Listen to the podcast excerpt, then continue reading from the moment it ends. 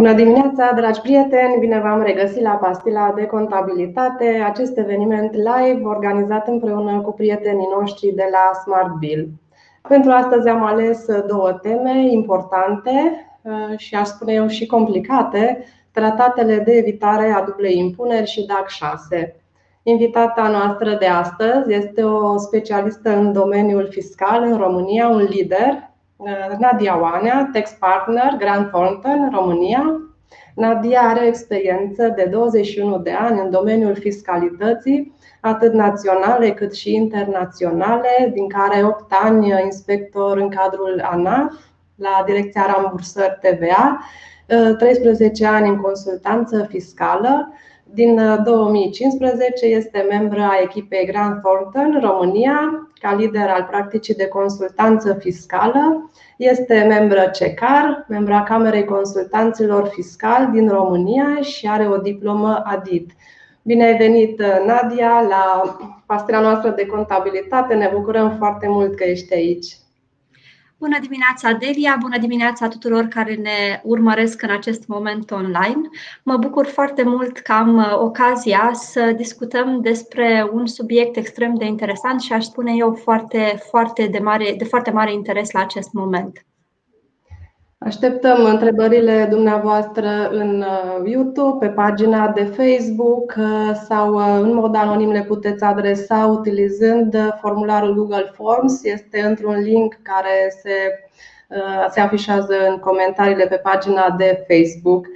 Așadar, aș propune să trecem la prima temă, tratatele de evitare a dublei impuneri, pentru că în activitatea de zi cu zi a companiilor din România se întâmplă foarte des să aibă tranzacții cu nerezidenți, caz în care se impune analiza dublei impuneri internaționale a acestora. Nadia, care sunt acele tranzacții sau acele situații care implică o asemenea analiză din partea companiilor?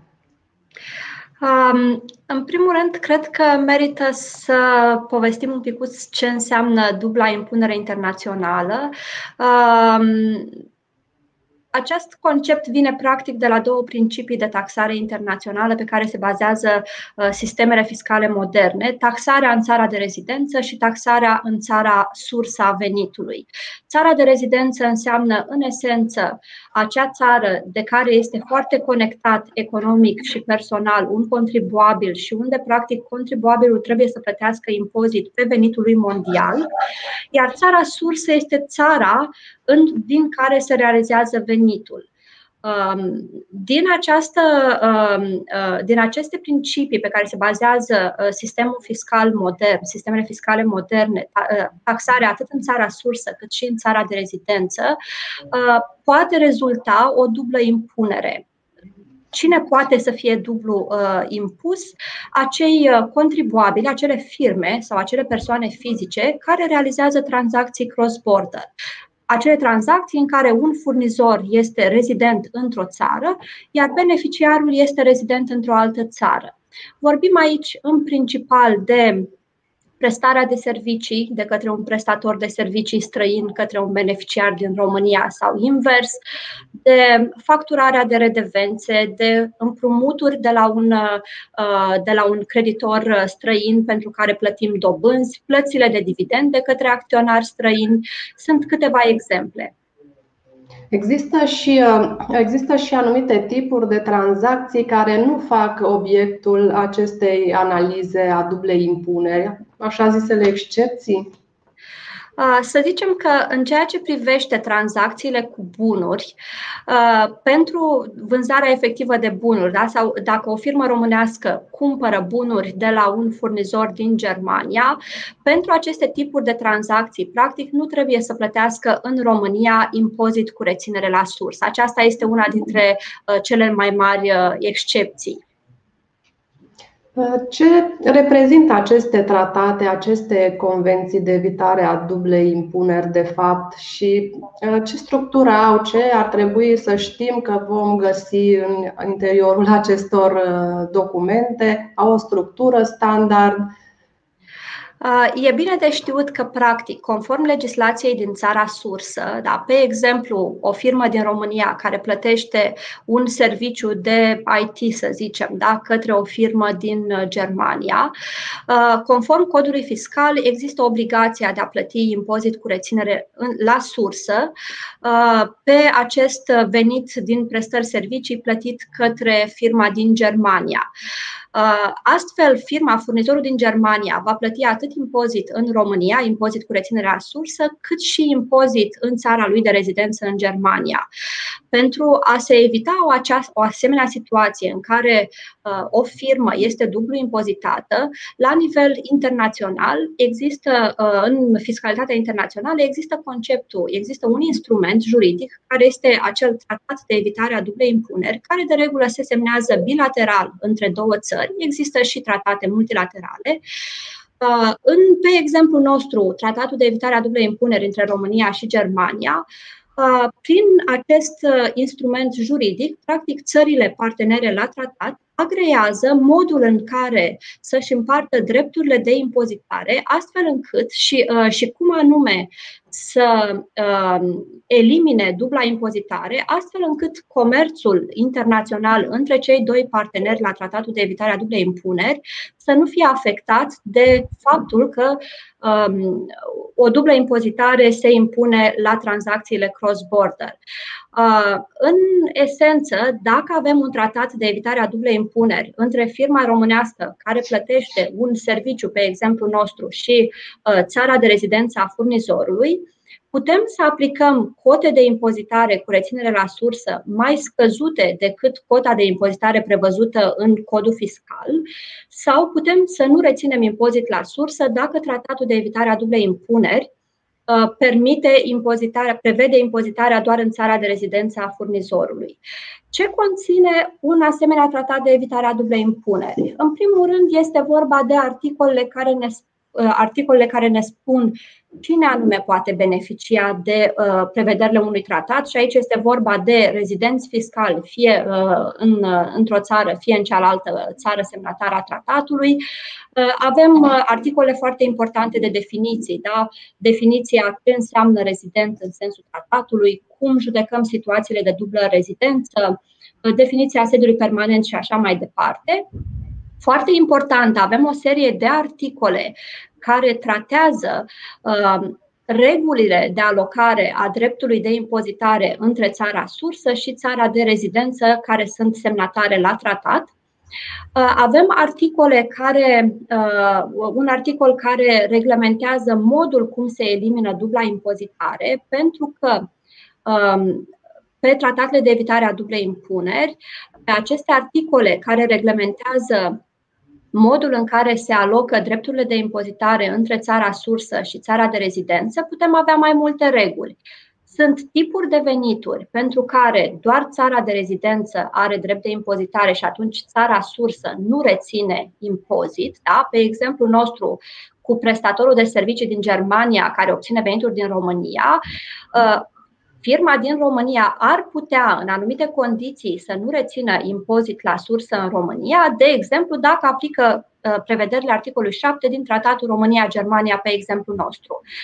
Sunt alte articole, alte tipuri de venituri pentru care țara sursă a venitului are un drept de impozitare. Prima are dreptul să impoziteze, dar este un drept limitat, adică se aplică o cotă redusă de impozit cu reținere la sursă în țara sursă. Pentru alte tipuri de venituri, pe această a doua regulă intră, de exemplu, dividendele, dobânzile, redevențele, dacă vorbim de un tratat de evitare a dublei impuneri pe Convenția Model OECD. O altă regulă de impozitare este impozitare în țara sursă, dar fără limită de impozitare, adică se aplică cota de impozitare din țara sursă și aici, în general, vorbim, de exemplu, de veniturile din proprietăți imobiliare, da? Închirieri de imobile și așa mai departe. Sunt diverse tipuri, sunt diverse reguli de alocare a drepturilor de impozitare între țara sursă și țara de rezidență a veniturilor, în condițiile în care tratatul prevede că se impozitează veniturile și în țara sursă și în țara de rezidență, trebuie să avem un mecanism de a elimina această dublă impozitare, astfel încât contribuabilul să rămână impozitat într-o singură țară, aceasta fiind evident țara de rezidență fiscală.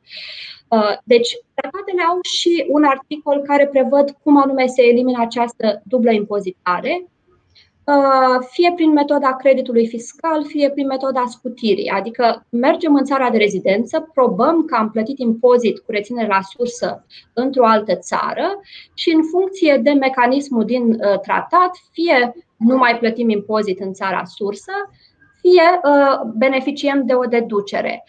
Sunt și articole în tratate care prevăd anumite mecanisme de cooperare între cele două state, respectiv schimbul de informații în scop fiscal, deci trebuie să știm că statele semnatare pot, în baza convențiilor, să schimbe informații despre contribuabili în scop fiscal, colectarea de impozite și taxe, deci asistență în colectarea de impozite și taxe între cele două țări, foarte importantă procedura amiabilă la care contribuabilii pot apela. Da? Se pot duce la administrația fiscală din țara lor sau din țara partenerului să ceară celor două administrații fiscale să intre în discuții și să găsească modalități de evitare a dublei impuneri dacă ei simt că nu sunt impozitați în conformitate cu tratatul. O să mă opresc aici pentru că dacă mă întreb de linia de tratate, cred că pot să vorbesc și o zi, însă sunt conștientă că e un timp foarte scurt și avem și alte întrebări pe agenda, probabil. Atunci o să trec la o întrebare total opusă. Ce se întâmplă în cazul în care nu avem un tratat cu o anumită țară, noi derulăm tranzacții în calitate de firmă cu un nerezident, nu există un tratat de evitare a dublei impuneri cu respectiva țară? Ce obligații fiscale avem în acest caz și care ar fi o procedură de lucru în situațiile acestea? Dacă nu avem un tratat, practic rămânem doar cu prevederile din codul fiscal care ne obligă pentru tipurile de venituri listate în codul fiscal să aplicăm impozitul cu reținere la sursă. Și le-am amintit foarte pe scurt la început, aș dori să le reamintesc. Este vorba de venituri din servicii plătite nerezidenților. În general este vorba de servicii prestate în România, cu excepția serviciilor de consultanță, management, pentru care nu contează țara în care, de unde este prestat serviciul. Vorbim de redevențe plătite nerezidenților, vorbim de dobânzi plătite nerezidenților, dividende plătite acționarilor nerezidenți, venituri din câștiguri de capital, din vânzarea de acțiuni și o serie, acestea fiind cele mai, să zicem, des întâlnite, dar codul fiscal are o listă întreagă. În acest caz, practic, suntem obligați să aplicăm cota de impozit cu reținere la sursă din codul fiscal. Poate să fie 16%, 10%, 5% în cazul dividendelor. Deci nu avem nicio posibilitate să reducem cota de impozitare pentru că nu avem un tratat aplicabil și, din păcate, acei furnizori nerezidenți către care facem plățile probabil vor suferi o dublă impozitare. În activitatea ta de consultant de zi cu zi, în practica fiscală, care sunt cele mai des întâlnite situații pentru care companiile analizează aceste prevederi ale convențiilor? Există un pattern, o oarecare? Da. Cu siguranță, cu toții ne-am lovit de plățile de servicii către furnizori nerezidenți. Da, servicii de IT, de management, de consultanță tehnică și așa mai departe. Aici, în mod normal, aceste servicii sunt impozitate la o cotă de 16% dacă vorbim de furnizori persoane juridice, conform legislației domestice. Dacă avem un tratat de evitare a dublei impuneri, ar trebui să ne uităm la articolul 7 din Convenția de evitare a dublei impuneri, care ne spune că nu se datorează impozit în țara sursă, respectiv în România, ca țară care plătește venitul, mai puțin în situația în care beneficiarul venitului are un sediu permanent în România. Aici merită să dăm atenție acestui concept de sediu permanent. Să zicem că nu este neapărat obligația celui care plătește să verifice dacă furnizorul are un sediu permanent în România, este mai degrabă obligația furnizorului nerezident de a-și înregistra acest sediu permanent în România dacă desfășoară în România o activitate substanțială, adică care depășește un anumit prag de materialitate. În momentul în care furnizorul are o activitate consistentă în România, practic va trebui să-și înregistreze un sediu permanent și să plătească impozit pe profit și atunci cel care plătește factura către un astfel de nerezident nu mai face reținere la sursă. Alte exemple foarte des întâlnite. Avem un împrumut de la un creditor nerezident, de exemplu un împrumut de la un acționar străin și se plătesc dobânzi pentru aceste împrumuturi. Aceste dobânzi intră iarăși sub incidența impozitului cu reținere la sursă. Sau plătim redevențe pentru folosirea unei licențe, a unui drept de autor. Foarte important pentru dobânzi și redevențe, aici avem și o directivă europeană care reglementează plățile de dobânzi și de redevențe către întreprinderi asociate. În esență, sunt o serie de condiții de îndeplinit în directivă. În esență, este vorba de participări directe de mai mult de 25% între cel care plătește și cel care primește dobânda sau redevența. Și aici, practic, nu se va plăti impozit cu reținere la sursă în România dacă beneficiarul redevenței sau al dobânzii este o întreprindere asociată cu firma din România. Vânzarea de acțiuni este iarăși o tranzacție la care trebuie să ne uităm la articolul de câștiguri de capital din Convenția de evitare a dublei impuneri. Plățile de dividende către acționarii nerezidenți și aici avem practic cote reduse de impozitare în țara sursă conform tratatelor de evitare a dublei impuneri. Foarte important, cota de participare este foarte importantă pentru că foarte multe tratate de evitare a dublei impuneri au cote diferențiate pentru impozitul cu reținere la sursă pentru dividende, diferențiind între acționarul care are un prag de deținere de minim 25% și eventual pentru minim un an de zile, unde cota este foarte mică de impozit cu reținere la sursă și acționarii, să zicem, minoritari. Și aici avem o directivă europeană, directiva Parent Subsidiary sau în română directiva mamă-fiică, care reglementează faptul că nu se datorează impozit cu reținere la sursă pentru plata de dividende către acționari care au o deținere mai mare de 10% pentru minim un an de zile. Și aici merită să ne aducem aminte că avem și în legislația domestică o scutire, da, pentru aceleași condiții de participare. Cam astea sunt cele mai întâlnite exemple, însă ne uităm la convențiile de evitare a dublei impuneri și când lucrăm cu situații, de exemplu, de dublă rezidență. Da? Cu toții știm, de exemplu, că persoanele fizice străine care vin în România și stau mai mult de 183 de zile trebuie să depună un chestionar de rezidență fiscală. Da? Și autoritățile fiscale din România trebuie să decidă, pe baza acestui chestionar, dacă persoana fizică devine sau nu devine rezidentă în România. Cum se decide? Se decide după regula de la articolul 4 aliniatul 2 din Convenția de evitare a dublei impuneri. Deci sunt foarte multe exemple unde aplicăm convențiile. Da, un alt document care este important în tot acest context este acel document care dovedește rezidența fiscală într-un anumit stat. Cum se obține acest document? Ce valabilitate are?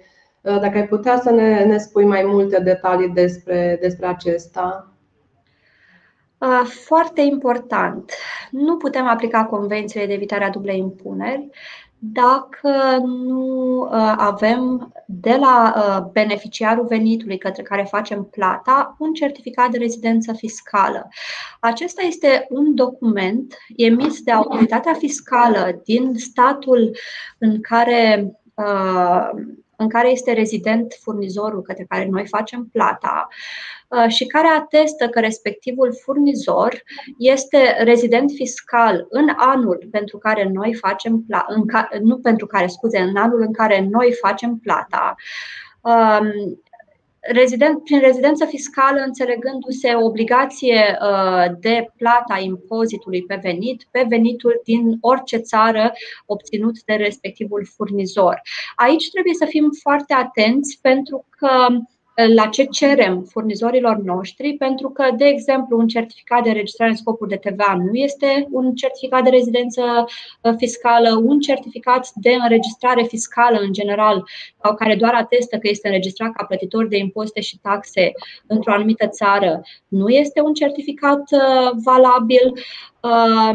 Aici trebuie să existe mențiunea expresă că, în sensul articolului 4 din Convenția de evitare a dublei impuneri între România și țara furnizorului, persoana, furnizorul, este considerat rezident fiscal în scopul aplicării tratatului. În anumite state, de exemplu Germania, se indică pe certificatul de rezidență fiscală și pentru ce tipuri de venituri se acordă, se eliberează certificatul, da? Pentru servicii sau pentru redevențe și așa mai departe. Certificatul se poate emite fie în formă fizică, fie în formă electronică. Acum, în contextul pandemiei, cred că vedem din ce în ce mai mult certificate emise electronic. Certificatul trebuie să fie depus de furnizor în original și în copie, în traducere autorizată, la beneficiarul al prestării. Da? Deci noi, ca și plătitori al unui serviciu, de exemplu, către o firmă din Germania, trebuie să avem acest formular original al certificatul de rezidență fiscală împreună cu o copie cu o traducere autorizată. Dacă, să zicem, respectivul furnizor are mai mulți clienți în România și are un singur certificat, poate să facă copii legalizate după respectivul original pentru depunere la ceilalți clienți. Dacă avem un certificat emis digital, este clar, acela are putere de original. Nadia, ce se întâmplă dacă nu se furnizează la timp certificatul de rezidență fiscală? Cum procedăm în situația aceasta? Și mai mult, dacă după ce procedăm într-un anumit mod, primim certificatul de rezidență fiscală, cum putem rectifica situația? În sine, dacă nu avem un certificat de rezidență fiscală, ar trebui să aplicăm prevederile legislației domestice, adică prevederile codului fiscal, și să reținem impozit la sursă în România. E bine de știut, de exemplu, că un certificat de rezidență fiscală emis pe anul 2019 are valabilitate încă 60 de zile în 2020. Da? Deci, oarecum, legea prevede o așa numită perioadă de tranziție în care furnizorii își mai pot obține certificatul pe noul an. Dar dacă a trecut și această perioadă și furnizorul nu ne poate da până la momentul plății certificatul de rezidență fiscală, atunci suntem obligați pe legislația națională să reținem impozitul. Aceasta nu înseamnă că dacă furnizorul vine ulterior și ne prezintă certificatul, el rămâne totuși cu impozitul plătit în România. Codul fiscal ne spune că plătitorul venitului, respectiv, pe exemplu nostru, firma din România care a plătit serviciu către furnizorul din Germania, este obligat să regularizeze impozitul, adică să îl restituie direct furnizorului. Situație în care, practic, firma din România va rămâne cu un impozit pe care l-a plătit și la stat și l-a restituit și furnizorului. Da? În această, este clar, e o situație pe care și firma din România, contribuabilul care a reținut impozitul la sursă, pe care trebuie să o regularizeze. Și aici, practic, există un ordin al Ministrul de Finanțe cum anume se face această regularizare, se depun declarații 100 rectificative și impozitul plătit în plus se compensează fie cu impozit pe nerezidenți datorat, fie cu alte impozite, fie se restituie dacă nu există impozite cu care să se compenseze. Deci, foarte important, dacă nu avem certificat, reținem, da? Nu mergem pe ideea că mi-aduce furnizorul certificat și atunci nu rețin. Trebuie să rețin, după care, dacă mi-aduce certificatul, îi restitui impozitul furnizorului și în același timp merg pe procedura de regularizare prin declarația 100 rectificativă, prin declarația rectificativă. Acum, iarăși, e, ca să zic așa, important ce se întâmplă în situațiile în care am un contract cu furnizorul, în care eu sunt obligat să-i plătesc o anumită sumă netă de taxe. Adică pe furnizor nu prea-l interesează care este impozitul datorat în România, el vrea o anumită sumă pentru, de exemplu, prestarea de serviciu pe care mi-o face. Da? În această situație, practic, nu se mai poate aplica prevederile Convenției de evitare a dublei impuneri în momentul în care avem o clauză de net of tax. Trebuie să se aplice prevederile legislației domestice, adică aplicăm 16% impozit cu reținere la sursă și mai mult decât atât se aplică clauza de gross-up, adică vom calcula acest impozit cu suta majorată, 16 supra 84 din suma plătită. Da? E o situație, să zicem, un picuț mai particulară. Acest impozit, practic, este suportat nu de furnizorul care a obținut venituri, ci de firma din România care l-a plătit. Nadia, înainte de a trece la tema a doua, avem o întrebare, și a mea și a colegilor mei și din partea unei persoane care ne urmărește. Ce înseamnă diploma ADIT? Ne poți da mai multe detalii? ADIT vine de la Advanced Diploma in International Taxation. Este o calificare care este pusă la dispoziție de Chartered Institute of Taxation din UK. Este o calificare pe care o urmează în principal consultanții fiscali care lucrează în domeniul taxării internaționale, dar nu numai. Este o calificare care poate să dea contabililor o foarte bună cunoaștere, o posibilitate de a cunoaște foarte bine principiile de taxare internațională, modul cum se lucrează cu tratatele de evitare a dublei impuneri, regulile de prețul de transfer și nu numai. Vă o recomand cu căldură pentru aceia dintre dumneavoastră care doresc să știe mai multe despre acest domeniu al taxării internaționale și care lucrează practic într-un domeniu în care se confruntă foarte mult cu taxarea tranzacțiilor cross-border. Mulțumim și încă o întrebare avem de la Mădălina. Pentru servicii efectuate de nerezidenți în România, dar fără deplasare efectivă în România, dezvoltare soft, este necesar certificat de rezidență pentru a nu reține impozit? Aici suntem practic în situația de a decide dacă vorbim despre un venit al unui nerezident care este impozabil în România conform codului fiscal. Dacă vă aduceți aminte, am spus că serviciile prestate de un nerezident ar trebui teoretic să fie prestate pe teritoriul României ca să facă subiect de impozit cu reținere la sursă, însă de la această regulă există o excepție care se referă la serviciile de management, consultanță în general și aici practic trebuie văzut un picuț obiectul contractului pentru a decide dacă intrăm pe această categorie de servicii pentru care nu contează de unde sunt prestate serviciile pentru a se datora impozit cu reținere la sursă. Îți mulțumim, Nadia. Și acum o să trecem la tema a doua, DAC6, o temă care a stârnit multe controverse anul trecut și chiar și anul acesta, fiindcă au fost niște scadențe importante pentru raportare. Au existat și cred că există în continuare multe neclarități. Ce înseamnă această directivă DAC6 și scopul ei care a fost? În esență vorbim de directiva europeană pentru cooperare în domeniul administrativ. Este o directivă care are mai multe modificări, ultima dintre ele fiind așa numitul DAC6. DAC6 se referă la schimbul automat de informații între statele membre ale Uniunii Europene privind tranzacțiile transfrontaliere care poartă anumite semne distinctive de planificare fiscală agresivă.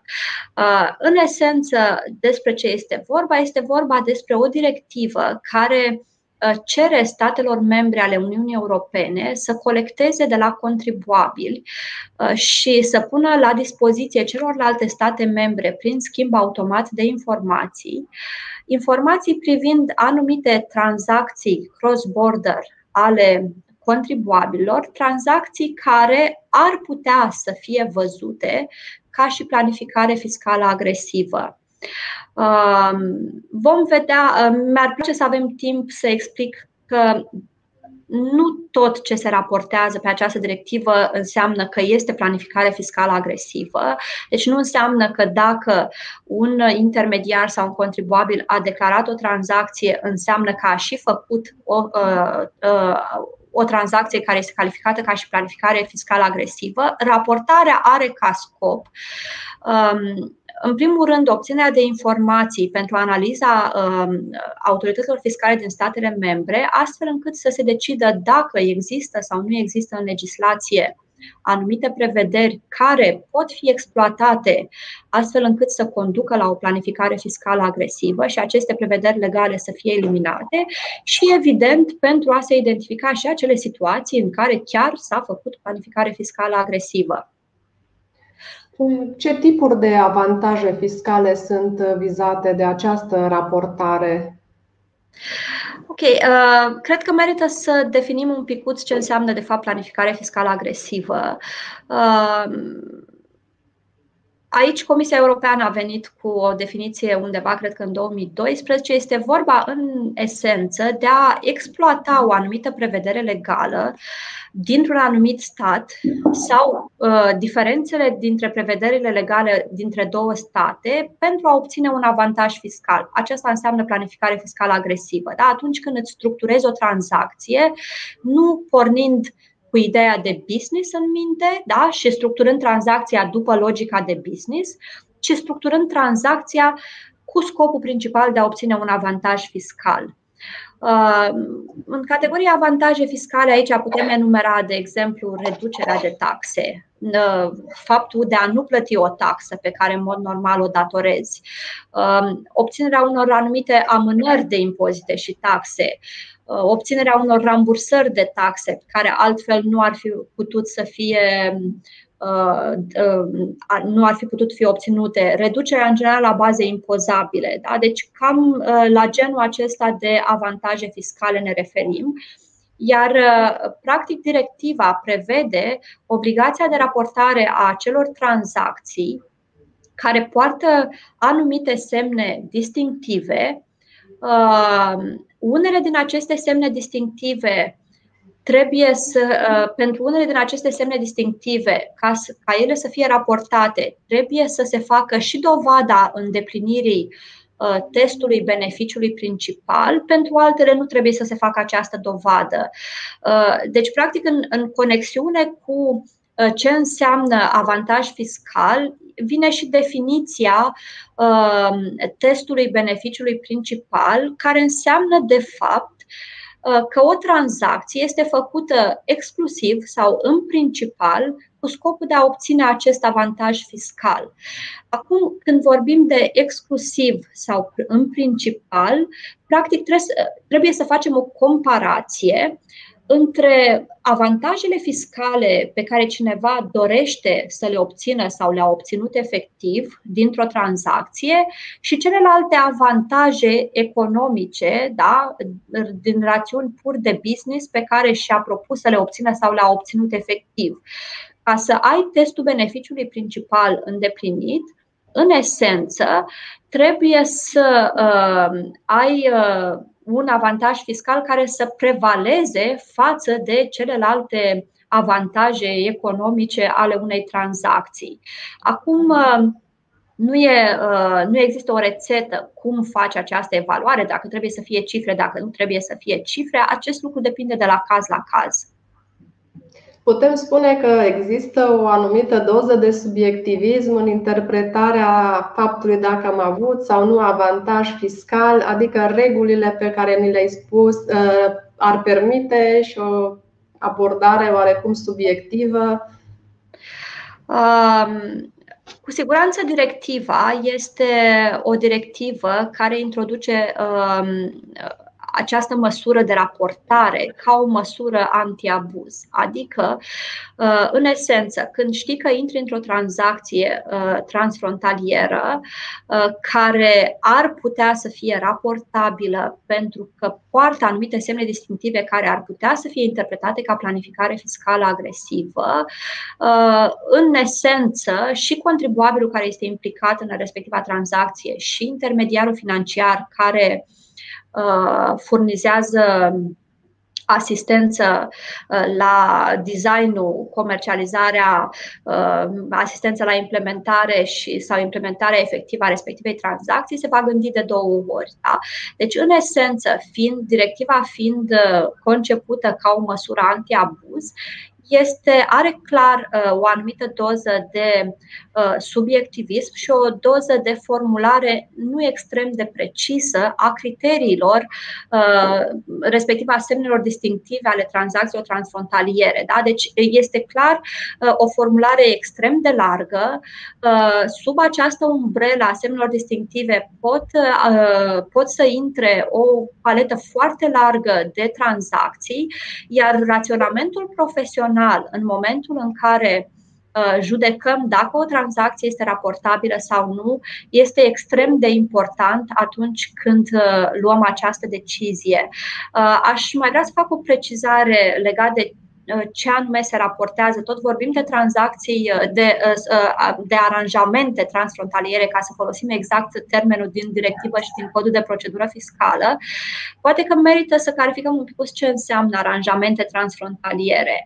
În primul rând, directiva, așa cum a fost ea transpusă în codul de procedură fiscală, definește aranjamentul ca o tranzacție, ca o operațiune sau ca o serie de tranzacții și de operațiuni. Da? În general, o tranzacție economică, respectiv încheierea unui contract de împrumut, un contract de prestare de servicii, o fuziune, o divizare, o restructurare de afaceri și așa mai departe. Ne referim, când vorbim de directivă, doar la aranjamente transfrontaliere, adică acele aranjamente în care avem cel puțin un stat membru și al doilea stat poate să fie un stat membru UE, fie un stat din afara Uniunii Europene. Deci, întotdeauna când judecăm obligația de raportare pe DAC6, ne uităm să avem o tranzacție transfrontalieră. Nu trebuie să raportăm niciodată o tranzacție între doi români, de exemplu. Da? Deci, foarte important când judecăm obligația de raportare, trebuie să vedem dacă suntem într-o situație de aranjament transfrontalier. Avem câteva întrebări care sunt pentru tema precedentă, le vom lăsa la final ca să nu le amestecăm. Vă rugăm să ne mai adresați întrebări, mai avem și noi câteva pe listă. O altă întrebare ar fi: ce rol avem noi, contabilii, auditorii, consultanții fiscali, în tot acest proces de raportare? Practic, introducerea acestei directive DAC6 și a obligațiilor ne încarcă pe noi cu alte obligații declarative și alte sarcini fiscale suplimentare?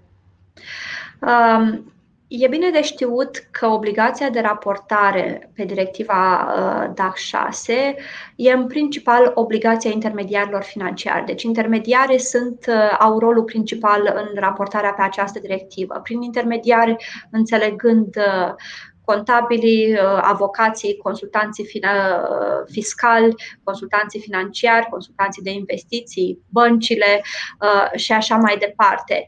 Deci, practic, avem un rol foarte important în directivă, ca și definiție, ca să zicem așa, ce înseamnă intermediarul. Avem două tipuri de intermediari. Prima categorie sunt promotorii, cei care efectiv asistă clienții în proiectarea, comercializarea, organizarea, punerea la dispoziție în vederea implementării sau implementarea aranjamentelor transfrontaliere. Și avem a doua categorie, care sunt furnizorii de servicii, aceia care oferă ajutor, asistență sau consiliere în proiectarea, comercializarea, organizarea, punerea la dispoziție în vederea implementării sau implementarea aranjamentelor transfrontaliere. Diferența dintre cei doi, ca să fim așa foarte intuitivi, primii sunt cei care practic gândesc modul de structurare al aranjamentelor în una din cele 5 etape pe care le-am menționat. Cei de-ai doilea nu sunt cei care fac ei efectiv gândesc aceste aranjamente, aceste structuri, dar pe anumite etape din aranjamentele transfrontaliere pot oferi ajutor, asistență sau consiliere. Deci, obligația de raportare o au intermediarii, ca să fim foarte preciși. Aici e foarte bine de știut că nu raportăm tranzacții despre care luăm la cunoștință post factum, adică după ce tranzacția a avut loc. Da? Deci un contabil care vine și contabilizează o factură pentru o tranzacție a clientului lui care a avut deja loc, nu are obligația să analizeze dacă tranzacția e raportabilă și să o raporteze. La fel, un auditor care auditează situațiile financiare pentru anul care s-a încheiat nu are această obligație. Deci dacă n-am fost implicați în proiectare, în design, în comercializare, în implementare, nu trebuie să analizăm dacă e raportabil și nu avem obligația să raportăm. Însă, dacă suntem un consultant fiscal, un contabil, la care clientul vine și cere consultanță cum anume să facă o anumită tranzacție în viitor, cum anume să structureze o anumită tranzacție, iar noi furnizăm aceste tipuri de servicii, da? Deci mergem dincolo de serviciile standard de contabilizare, de ținerea contabilității, atunci foarte probabil că putem, când îndeplinim definiția intermediarului, da? Foarte probabil furnizor de servicii, dacă, să zicem, este vorba de, și nu promotor, dacă e vorba de o schemă de un aranjament la care se gândește clientul și vine și ne întreabă, să zicem, punctual, dar aici cam care ar fi implicațiile, da? Ce părere ai, care ar fi implicațiile. Deci în situația asta am putea fi furnizor de servicii. Și în această situație, contabilii sunt obligați să analizeze dacă respectiva tranzacție este raportabilă sau nu. Foarte important este faptul că anumite categorii de intermediari au așa numitul privilegiu al secretului profesional, adică sunt obligați de legislație să păstreze secretul în legătură cu informațiile pe care le primesc în relația contractuală cu clientul lor. În această categorie intră membrii CECCAR, membrii Camerei Consultanților Fiscal, avocații. Doar ca să dau câteva exemple care ar putea să fie de interes pentru urmăritorii noștri.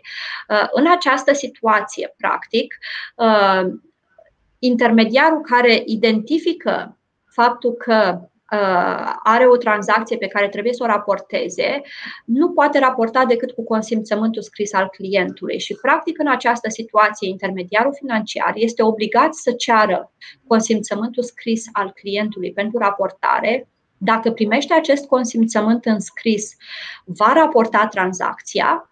Dacă nu primește acest consimțământ scris, este obligat să facă o notificare, adică să anunțe pe cine? Pe un alt intermediar în respectiva tranzacție, să zicem dacă au fost mai mulți consultanți, mai mulți contabili implicați, sau dacă nu există un alt intermediar, chiar pe contribuabil în sine, de obligația de raportare. Deci, în acest fel, practic, întrezărim un picuț faptul că nu doar intermediarii, care într-adevăr sunt actorii principali în obligația de raportare pe DAC6, ci și contribuabilii, da, firmele implicate în asemenea tranzacții cross-border, pot practic să aibă la un anumit moment obligația de a raporta. Revenind la obligații de raportare, ce obligații de raportare au companiile în România? Există anumite plafoane valorice dincolo de care se face raportarea sau nu este important acest lucru? Așa cum spuneam, în anumite situații și firmele, sau mă rog, să vorbim la modul general contribuabil, că contribuabil poate să fie și o persoană fizică, deci și contribuabilii care sunt implicați în tranzacții cross-border pot avea obligații de raportare.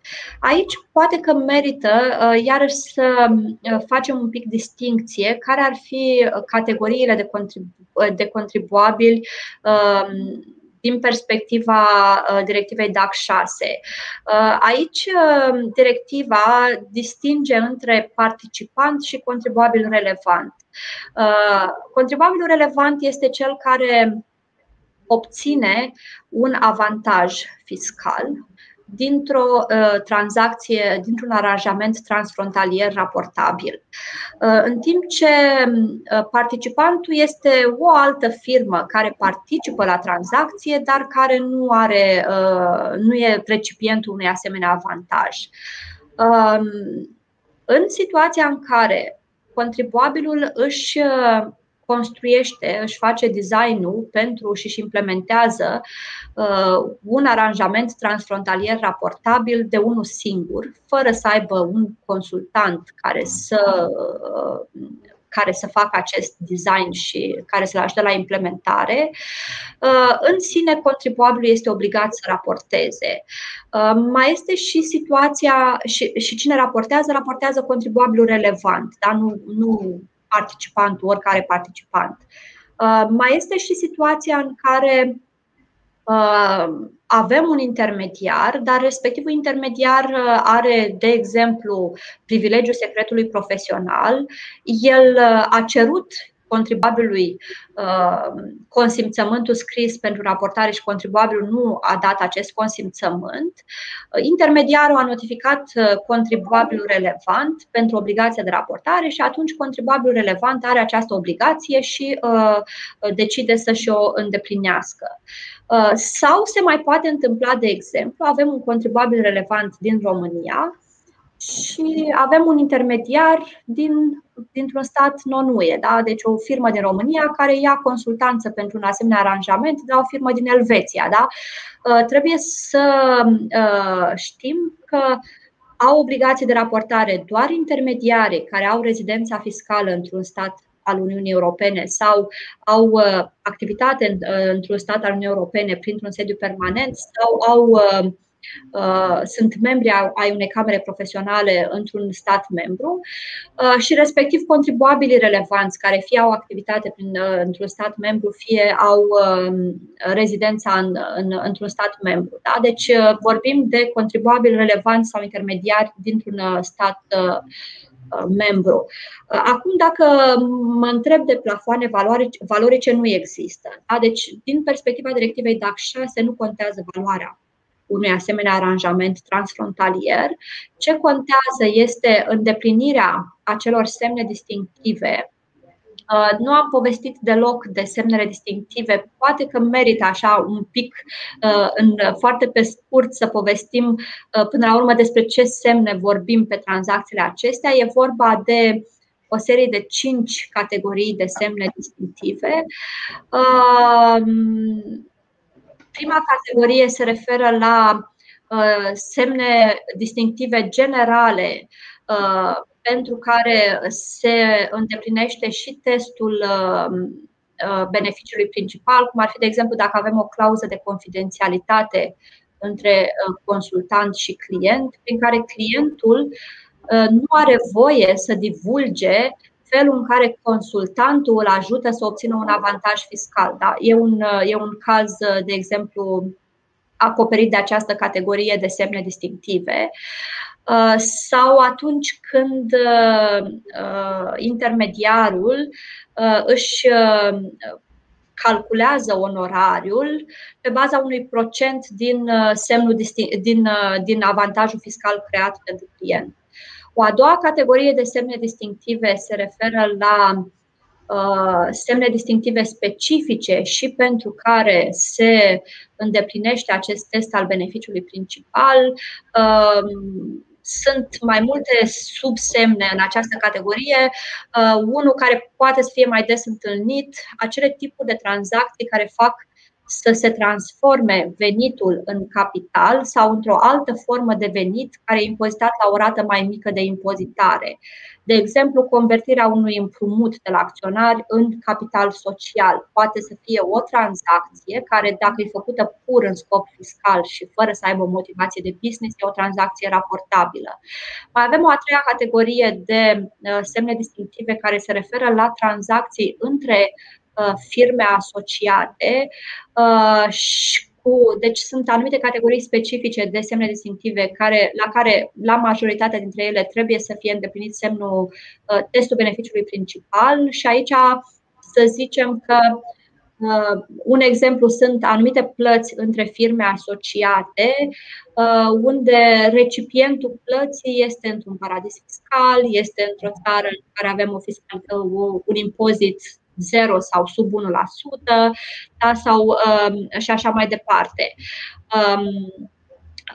În a patra categorie de semne distinctive avem acele tranzacții care sunt construite artificial, fie să evite raportarea pe Common Reporting Standard al OECD, raportarea conturilor financiare, fie să evite identificarea beneficiarilor reali pe legislația de prevenire a spălării banilor. Deci o serie de tranzacții oarecum artificiale prin care se evită cele două tipuri de fie raportarea conturilor financiare, fie identificarea beneficiarilor reali, și aici nu trebuie demonstrat că s-a urmărit un avantaj fiscal. Și ultima categorie de semne distinctive ar fi din categoria prețurilor de transfer. Da, deci cam acestea sunt semnele distinctive, ca să știm un picuț și despre ce anume vorbim. Și ce riscuri există dacă raportăm cu întârziere sau raportăm greșit în DAC6 sau dacă nu raportăm deloc? Aici penalitățile sunt destul de mari. Pentru neraportare sau pentru raportarea cu întârziere, o amendă de la 10.000 de lei la 20.000 de lei pe tranzacție neraportată. Iar pentru un intermediar care n-a obținut de la client consimțământul de raportare, dar în același timp nici n-a notificat un alt intermediar sau pe contribuabil relevant, amenda e cred că de la 5.000 la 10.000 de lei. Deci amenzile sunt substanțiale, pentru că rolul directivei este de a crea un mediu de a crea o stimulare pentru intermediarii financiari și pentru contribuabili de a raporta. Deci, practic, este mai prudent să raportezi, chiar dacă nu ești sigur, de exemplu, că o tranzacție chiar îndeplinește semne distinctive, decât să nu raportezi. Sunt anunțate controale fiscale. Ai idee de existența unor acțiuni în cadrul ANAF de a demara verificări pe această temă sau măcar intenții de, nu știu, de scutire de amendă, cel puțin într-o primă etapă, până când se obișnuiește și intră în practica obișnuită a companiilor și această raportare? Practic, noi am avut primele raportări pe directiva DAC6 la 31 ianuarie, respectiv 28 februarie. La 31 ianuarie am raportat tranzacțiile din perioada 1 iulie 2020, 31 decembrie 2020, care poartă aceste semne distinctive de planificare fiscală agresivă, iar pe 28 februarie a fost o raportare pentru o perioadă foarte mare, 25 iunie 2018, 30/6/2020. E bine de știut că nu se raportează tranzacțiile dinainte de 25 iunie 2018. Mergând în continuare, orice tranzacție care este, pentru care primul pas în implementare este făcut din acest moment, în anul 2021, se raportează în termen de 30 de zile la ANAF. Cu siguranță vor fi controale, pentru că practic, și vor fi contribuabile atât, vor fi controale atât la intermediari, cât și respectiv contabili, consultanți, avocați și așa mai departe, cât și la contribuabili relevanți. Și aici contribuabilii trebuie să fie pregătiți și contribuabili și intermediarii trebuie să fie pregătiți. Este bine de știut că acel ghid ANAF publicat la sfârșitul lunii decembrie pentru cu ghiduri de implementare a DAC6 conține o prevedere interesantă care spune că intermediarii financiari ar trebui să aibă proceduri interne de analiza tranzacțiilor și de raportare. Deci, practic, trebuie să fim conștienți că trebuie să facem acest lucru și să avem și o procedură internă.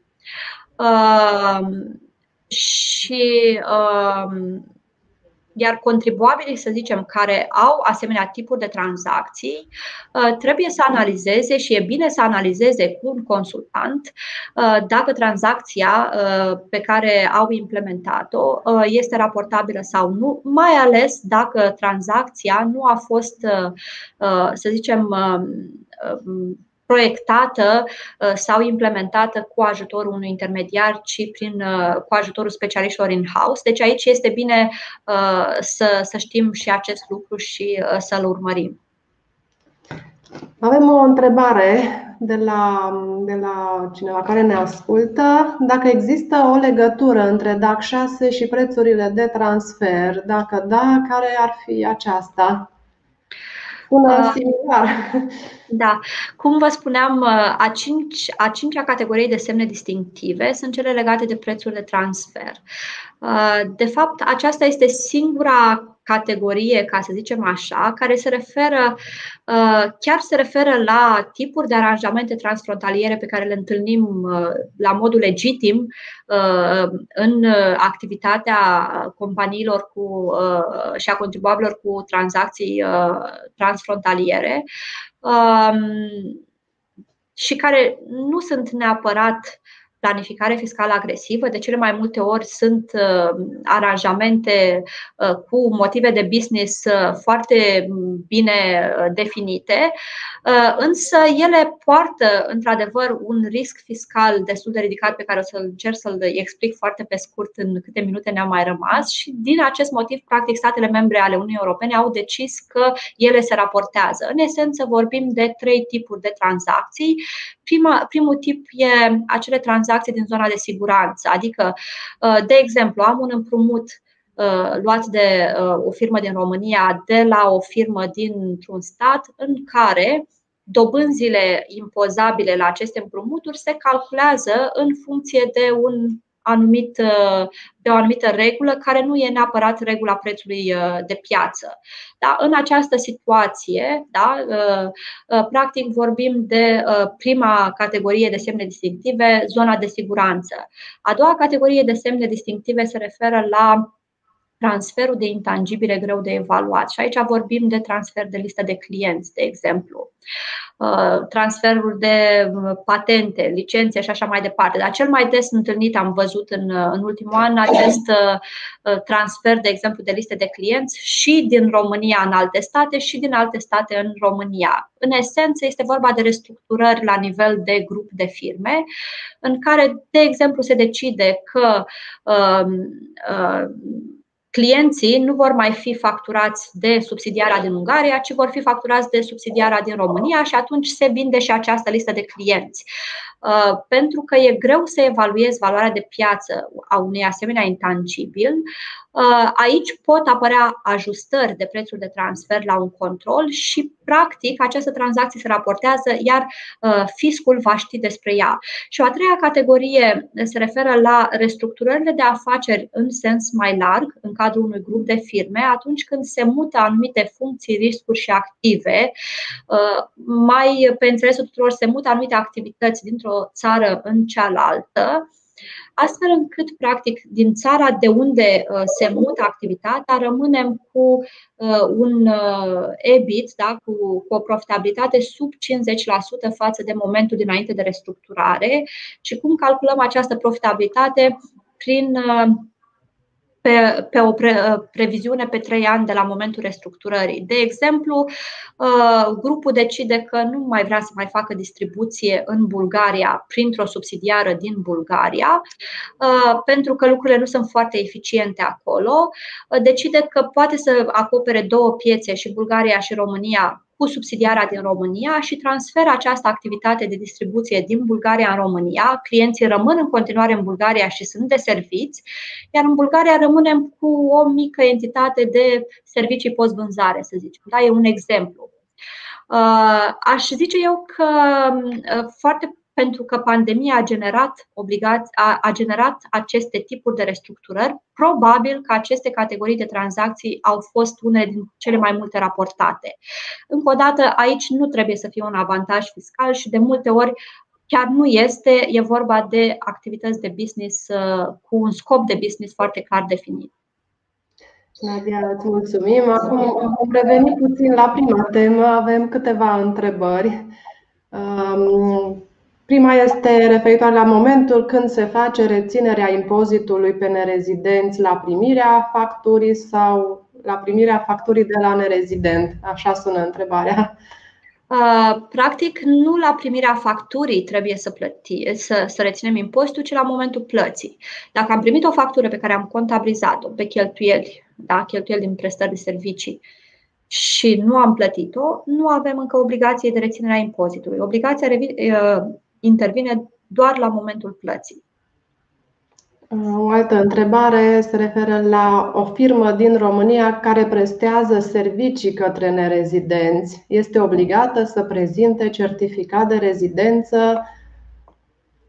Foarte probabil că va fi obligată, pentru că dacă în țara beneficiarului există aceste prevederi privind impozitarea la sursă,